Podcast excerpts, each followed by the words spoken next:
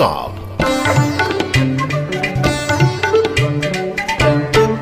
കാലത്തെ മാറ്റിമറിച്ച കാലത്തിനൊപ്പം സഞ്ചരിക്കുന്ന പുസ്തകങ്ങളുമായി.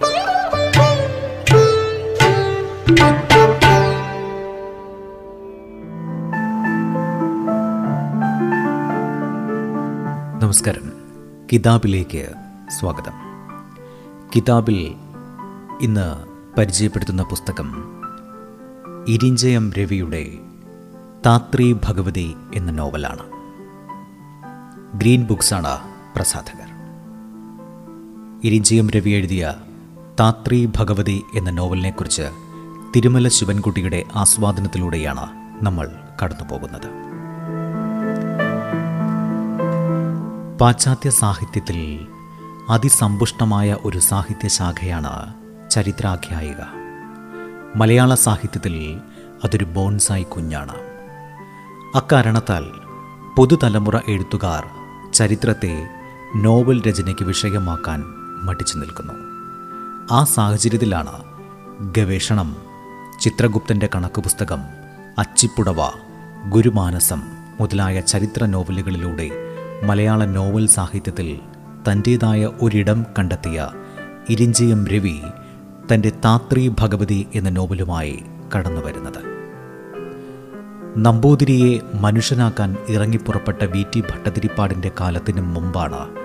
ഇന്നും കാലത്തിന്റെ നെറുകയിൽ കനലായി എരിഞ്ഞു നിൽക്കുന്ന താത്രിക്കുട്ടി എന്ന സാവിത്രി ജീവിച്ചിരുന്നത്. കൽപ്പകശ്ശേരി ഇല്ലത്തെ അഷ്ടമൂർത്തി നമ്പൂതിരിയുടെ മകളും കുറിയേടത്തെ രാമൻ നമ്പൂതിരിയുടെ ഭാര്യയുമായ താത്രിക്കുട്ടി മലയാള സാഹിത്യത്തിൽ നിരവധി മനോഹര കൃതികൾക്ക് വിഷയമായിട്ടുണ്ട്. അവയിൽ നിന്നൊക്കെ വ്യത്യസ്തമായി ചരിത്രത്തോട് നീതി പുലർത്തിക്കൊണ്ടാണ് താത്രി ഭഗവതി രചിച്ചിരിക്കുന്നത്.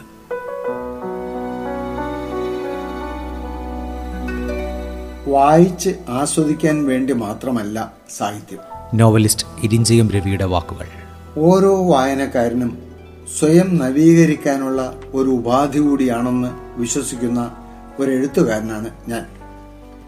ഇന്ത്യയിലെ ഇതര സംസ്ഥാനങ്ങളുമായി താരതമ്യപ്പെടുത്തിയാൽ മലയാളികൾ സാംസ്കാരികമായി ഉയർന്ന നിലവാരം പുലർത്തുന്നവരാണെന്ന് സ്വയം വിശ്വസിച്ച് നാം ആശ്വസിക്കാറുണ്ട്. ഭൂമിയെ ഭൂമി ദേവിയായും ഗംഗയെ ഗംഗാദേവിയായും ആരാധിക്കുന്ന ഭാരതീയർ നാരികളെ പൂജിക്കുന്നവരാണെന്നും പറയപ്പെടുന്നു. യഥാർത്ഥത്തിൽ അനുഭവത്തിൽ അങ്ങനെയാണോ?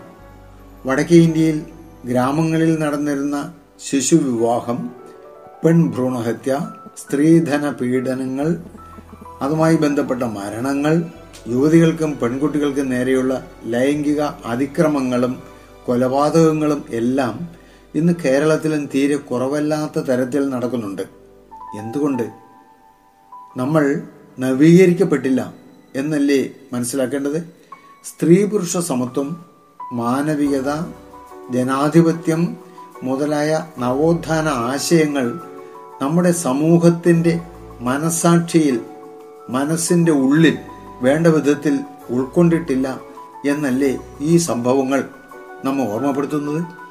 ഈ സാഹചര്യത്തിലാണ് ഇന്നേക്ക് നൂറ്റി പതിനാറ് കൊല്ലം മുമ്പ് പിഴച്ചവൾ എന്ന് മുദ്രകുത്തി സ്മാർത്ഥ വിചാരം നടത്തി പുറത്താക്കി പടിയടച്ച് പിണ്ടം വെച്ച താത്രിക്കുട്ടി എന്ന താത്രിയെ സാവിത്രി അന്തർജനത്തെ നായികയാക്കി ഒരു നോവൽ രചിക്കാൻ തീരുമാനിച്ചത്.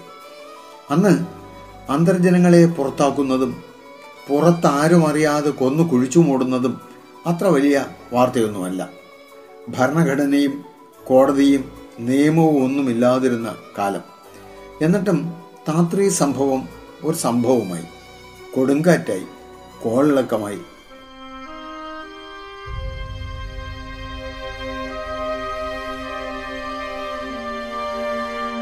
പുരുഷ കേന്ദ്രിതമായ പ്രഭുത്വം അതിന്റെ എല്ലാവിധ പ്രതിലോമ സ്വഭാവത്തോടും കൂടി ആധിപത്യമുറപ്പിച്ചിരിക്കുന്ന ഒരു സമുദായത്തിൽ നിരാലംബയായ ഒരു സ്ത്രീ തന്റെ ശരീരം ആയുധമാക്കിക്കൊണ്ട് നടത്തിയ ഈ കലാപത്തിന്റെ ചരിത്രം കൂടുതൽ ആഴത്തിൽ പഠിച്ചറിയപ്പെടേണ്ടതുണ്ട്. ആലങ്കോട് ലീലാകൃഷ്ണന്റെ ഈ നിർദ്ദേശം ഇരിഞ്ചയം രവി ഏറ്റെടുത്തതിന്റെ ഫലമായാണ് താത്രി ഭഗവതി എന്ന നോവൽ പിറന്നത്.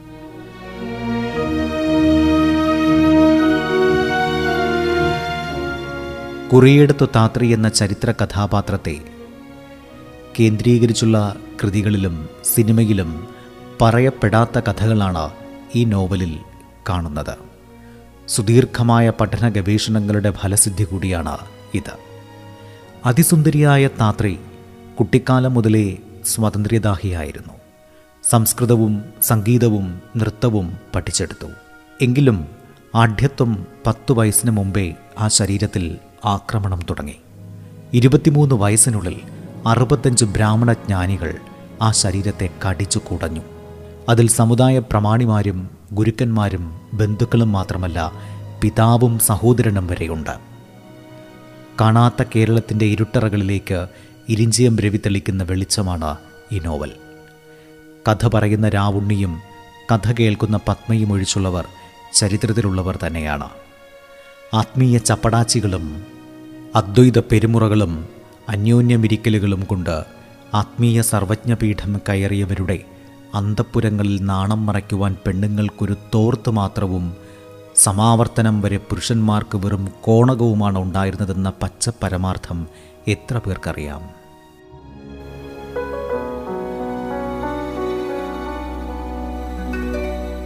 എല്ലാ സ്മാർത്ഥ വിചാരങ്ങളിലും സ്ത്രീ ശിക്ഷിക്കപ്പെടും. പുരുഷന്മാർ വലിയ പോറലേൽക്കാതെ രക്ഷപ്പെടും. ഗ്രന്ഥകാരൻ ഇരിഞ്ചയം രവി.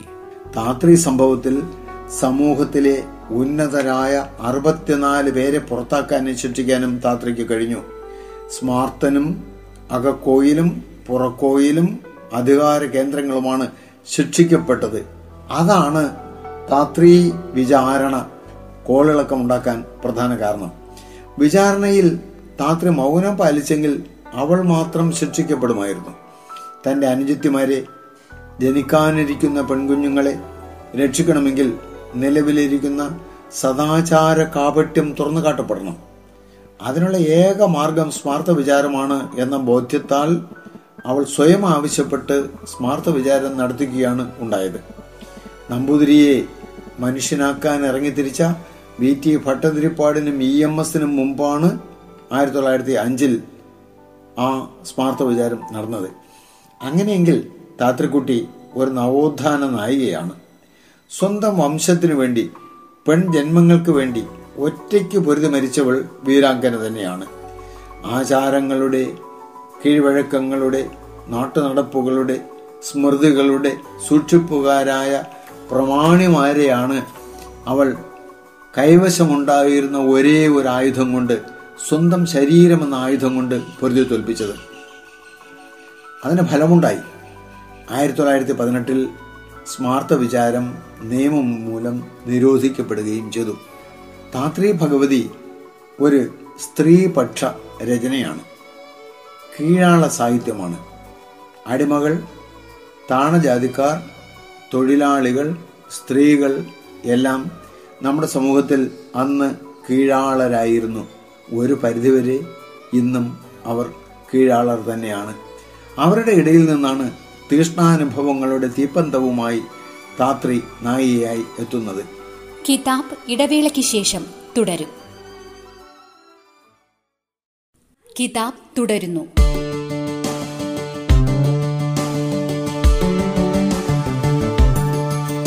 കാണുന്ന പെണ്ണിൽ കാമം തീർക്കുന്ന അഢ്യപുരുഷന്മാർ അതിനിരയാകുന്ന പെണ്ണുങ്ങൾ കഞ്ഞി കുടിച്ചോ എന്ന് അന്വേഷിച്ചിരുന്നില്ല. ജന്മദോഷത്തിന്റെ കർമ്മവിഭാഗത്തിന്റെ ശ്രുതികൾ ആവോളം അവരുടെ പക്ഷത്തുണ്ടായിരുന്നു. ആട്ടക്കഥകളും വേശ്യാകാവ്യങ്ങളും ഗീതാഗോവിന്ദവും പണ്ഡിത ചർച്ചകളായി വൈജ്ഞാനിക സംവാദങ്ങളായി പടരുമ്പോൾ പട്ടിണിയുടെയും ലൈംഗിക വൈകൃതങ്ങളുടെയും ഇരകളായി ഒടുങ്ങിപ്പോകുന്ന അന്തർജനങ്ങളെ ആരും കണ്ടില്ല. അവരെ താത്രി ഭഗവതിയിൽ കാണാം. നോവൽ വായിച്ച് രസിക്കാനുള്ളതല്ല. ചിന്തിക്കാനും സ്വയം നവീകരിക്കപ്പെടാനുമുള്ളതാണ് എന്ന വിശ്വാസമാണ് ഇരിഞ്ചയം രവിക്ക്. ഒരു നോവലിസ്റ്റിന്റെ ഇതിവൃത്താന്വേഷണം മാത്രമല്ല സാമൂഹിക പ്രതിബദ്ധത കൂടിയാണ് താത്രി ഭഗവതി. ചരിത്രത്തിന്റെ ന്യായപക്ഷം മാത്രമല്ല കാലത്തിന്റെ കവിതകളും ആട്ടക്കഥയും സംഗീതവും പ്രമാണവുമൊക്കെ യഥാവിധി കോർത്തിണക്കിക്കൊണ്ടാണ് നോവൽ പടർന്നു കയറുന്നത്. പ്രണയത്തിന്റെ താമര ഇഴകൾ പൊട്ടിപ്പോകുമ്പോൾ താത്രി ദുഃഖ കഥാപാത്രമായി വിലപിക്കുന്നില്ല അറുപത്തഞ്ച് പേരുടെ വിളയാട്ടങ്ങൾ വിവരിച്ചിട്ടും അശ്ലീലത്തിന്റെ അഴുക്കുചാലിൽപ്പെടാതെ പരിണത പ്രജ്ഞതയുടെ നോവലിസ്റ്റ് കാവ്യനീതി കാത്തിരിക്കുന്നു. ജന്മദോഷത്തിന്റെയും പാപപരിഹാരത്തിന്റെയും കന്യകാത്വ പുനഃസ്ഥാപനത്തിന്റെയും ഒക്കെ മന്ത്രവാദ ശക്തികളെയും അനുഷ്ഠാനങ്ങളെയും അവജ്ഞയോടെ അറപ്പോടെ വീക്ഷിക്കുന്നത് താത്രി മാത്രമല്ല വായനക്കാർ കൂടിയാണ്. തന്റെ കാമനകൾക്കുമേൽ ആത്മാഭിമാനത്തിനുമേൽ കിരാത നൃത്തമാടിയവർക്ക് ശിക്ഷ നൽകാൻ സ്മാർത്ത വിചാരത്തെ അവൾ തിരഞ്ഞെടുത്തത് വായനക്കാരും അംഗീകരിക്കും. അവിടെയാണ് നോവലിസ്റ്റ് വിജയിക്കുന്നത്.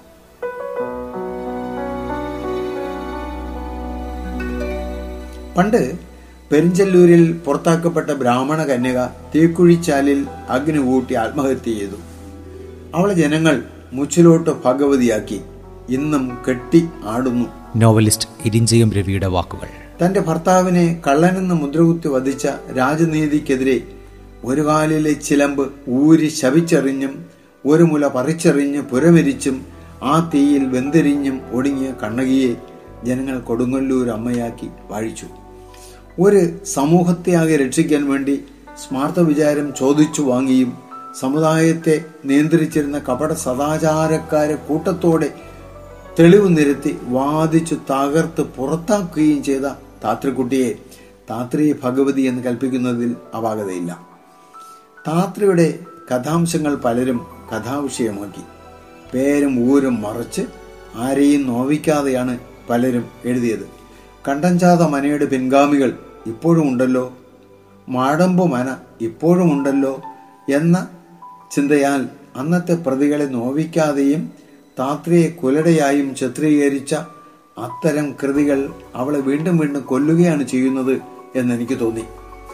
അതുകൊണ്ടാണ് താത്രിയെ ഭഗവതിയാക്കി നവോത്ഥാന നായികയാക്കി ചിത്രീകരിക്കാൻ ഞാൻ തയ്യാറായത്. സ്മാർത്ഥ വിചാരരേഖ എറണാകുളത്തെ ആർക്കൈവ്സിലുണ്ട്. യഥാർത്ഥ കഥാപാത്രങ്ങൾ തന്നെയാണ് ഈ നോവലിൽ ഉള്ളത്. രണ്ടോ മൂന്നോ കഥാപാത്രങ്ങൾ മാത്രമേ പൊതുവായി നോവലിൽ ചേർത്തിട്ടുള്ളൂ.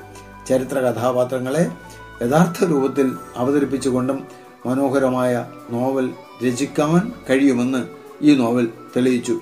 ഇതുവരെ പുറത്തിറങ്ങിയ നിരവധി വിലയിരുത്തലുകൾ അത്തരത്തിലാണ്. നിരവധി പേർ നേരിട്ടും അത്തരം കാര്യങ്ങൾ എന്നോട് സംസാരിച്ചിട്ടുണ്ട്. താത്രി ഭഗവതി വായിച്ചവർക്കും റിവ്യൂ എഴുതിയവർക്കും നന്ദി രേഖപ്പെടുത്താൻ കൂടി ഈ അവസരം ഉപയോഗിക്കുന്നു.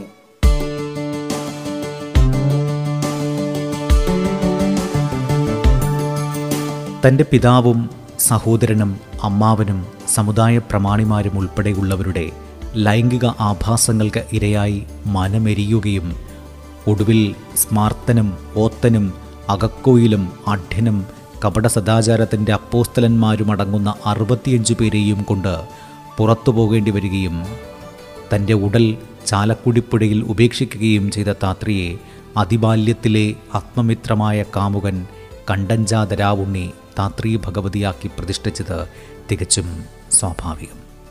താത്രി ഭഗവതി സ്ത്രീ വിമോചനത്തിന്റെ പൊള്ള വർത്തമാനങ്ങളല്ല പ്രയോഗമാണ്. ആചാരവാദത്തിന്റെ ആത്മീയതയല്ല അനുഭവത്തിന്റെ തീക്ഷണതയാണ് താത്രി. ആചാരവാദികൾക്ക് കലാപത്തിനുള്ള എല്ലാം ഇതിലുണ്ട്. കാലത്തിന്റെ ആ വെല്ലുവിളി തന്നെയാണ് ഈ നോവലിന്റെ ശക്തിയും സൗന്ദര്യവുമെന്ന് രാജഗോപാൽ വാഗത്താനം പറഞ്ഞതിനോട് ശരിയായ വായനക്കാരൊക്കെ യോജിക്കുമെന്ന് ഞാൻ വിശ്വസിക്കുന്നു.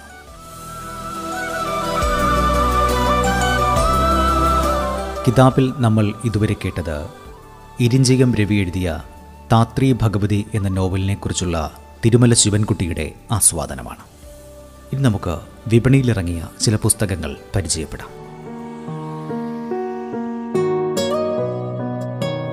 ഭരണഘടന ചരിത്രവും സംസ്കാരവും. പി. രാജീവാണ് ഗ്രന്ഥകാരൻ. നൂറ്റി എഴുപത് രൂപയാണ് പുസ്തകത്തിന്റെ വില. ഭരണഘടനയുടെ മതനിരപേക്ഷവും ജനാധിപത്യപരവുമായ സംസ്കാരം എങ്ങനെയാണ് രൂപം കൊണ്ടതെന്ന അന്വേഷണവും ഭരണഘടനയുടെ ചരിത്രത്തെക്കുറിച്ചുള്ള പഠനവുമാണ് പുസ്തകത്തിൽ. ആമുഖത്തിന്റെ ദർശനം ഭരണഘടനയും പ്രയോഗവും ഹിന്ദുസ്ഥാനല്ല ഇന്ത്യ അഥവാ ഭാരത്. ദരിദ്രരിൽ ദരിദ്രനായ മനുഷ്യന്റെ മുഖമോർക്കുക എന്നിങ്ങനെ പതിനേഴ് അധ്യായങ്ങൾ ഈ പുസ്തകത്തിനുണ്ട്. മാതൃഭൂമി ബുക്സാണ് പ്രസാധകർ. അരണി ഉഷ പൃഥ്വിരാജനാണ് ഗ്രന്ഥകാരി. ബുധസംഗമമാണ് പ്രസാധകർ. അൻപത് രൂപയാണ് ഈ പുസ്തകത്തിന്റെ വില. യാത്രക്കാർ തേൻമൊഴി കാത്തിരുന്നു ബാല്യം എത്ര സുന്ദരം തിങ്കൾ നീരാട്ട് എന്നിങ്ങനെ മുപ്പത്തിയാറ് കവിതകളുടെ സമാഹാരമാണ് ഇത്. ശുഷ്കവേദത്തിന്റെ വിവർണവും വിരസവുമായ ചുറ്റുപാടുകളല്ല ഇതിന്റെ ഇടം. മഴവില്ലുകളും മയിൽപ്പീലിത്തുണ്ടുകളും മഴയും വെയിലും നിഴലും നിലാവും കാണാം. ഈ അരണിയിലെ അഗ്നിയിൽ പടർന്നുയരുന്ന നിലാവും കാണാം.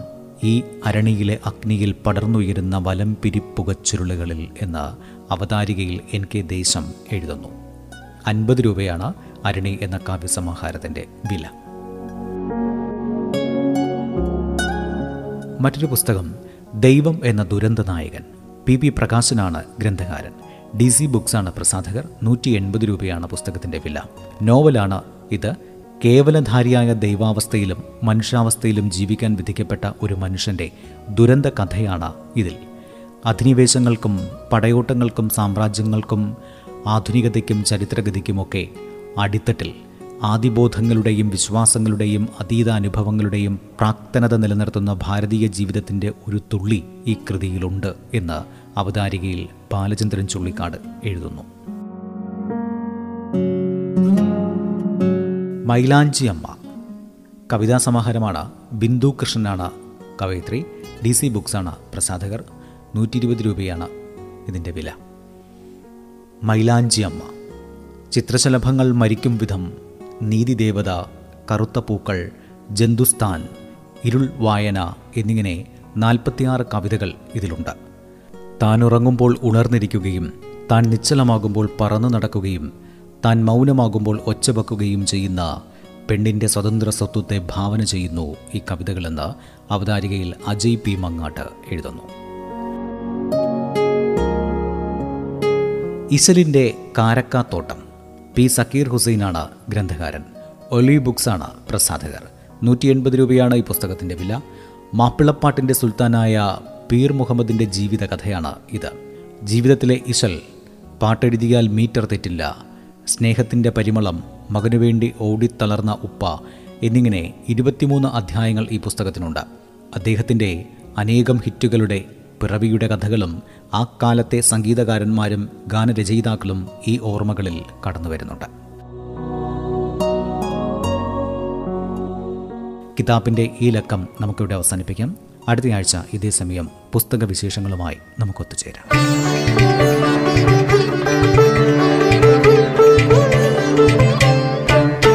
കിതാബ്